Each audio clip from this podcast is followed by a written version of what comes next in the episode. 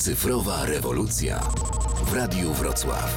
Zaprasza Krzysztof Majewski. Tydzień temu prześledziliśmy historię kaset VHS. Dzisiaj ich następcy.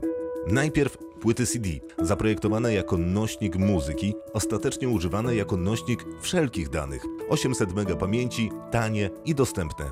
Jeśli rynek pirackich nagrań był spory w czasie VHS-ów, to w czasie CD osiągnął apogeum. Krótka chronologia. Kasety VHS to 1976 rok i około 120 MB pamięci. Płyty CD to 1982 rok i około 800 MB. Format DVD 1995 rok i około 8 GB, czyli 8200 MB. 5 lat później pojawia się jeszcze format Blu-ray o pojemności 25 GB na warstwę. Maksymalnie takich warstw mogły być 3.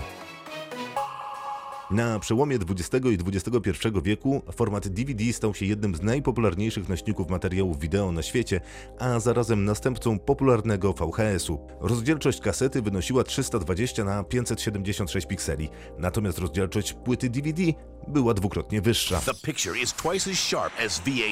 W związku z tym format DVD jest pierwszym w historii masowo rozpowszechnionym nośnikiem wideo, który dorównywał jakością, a zarazem rozdzielczością profesjonalnym nośnikom wideo. Is DVD. Format DVD to również pierwszy w historii popularny nośnik wideo, który zapewnił prawidłową ostrość obrazu w przeciwieństwie do wspominanego formatu VHS. DVD.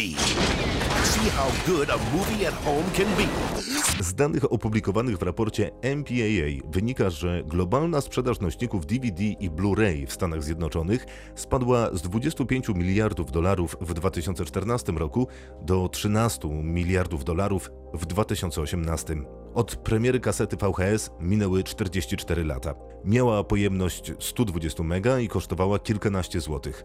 Współczesny przenośny dysk o pojemności 1 terabajta, czyli 1000 giga, kosztuje około 200 zł. W wypadku kasety za 1 grosz dostawaliśmy 1 mega pamięci.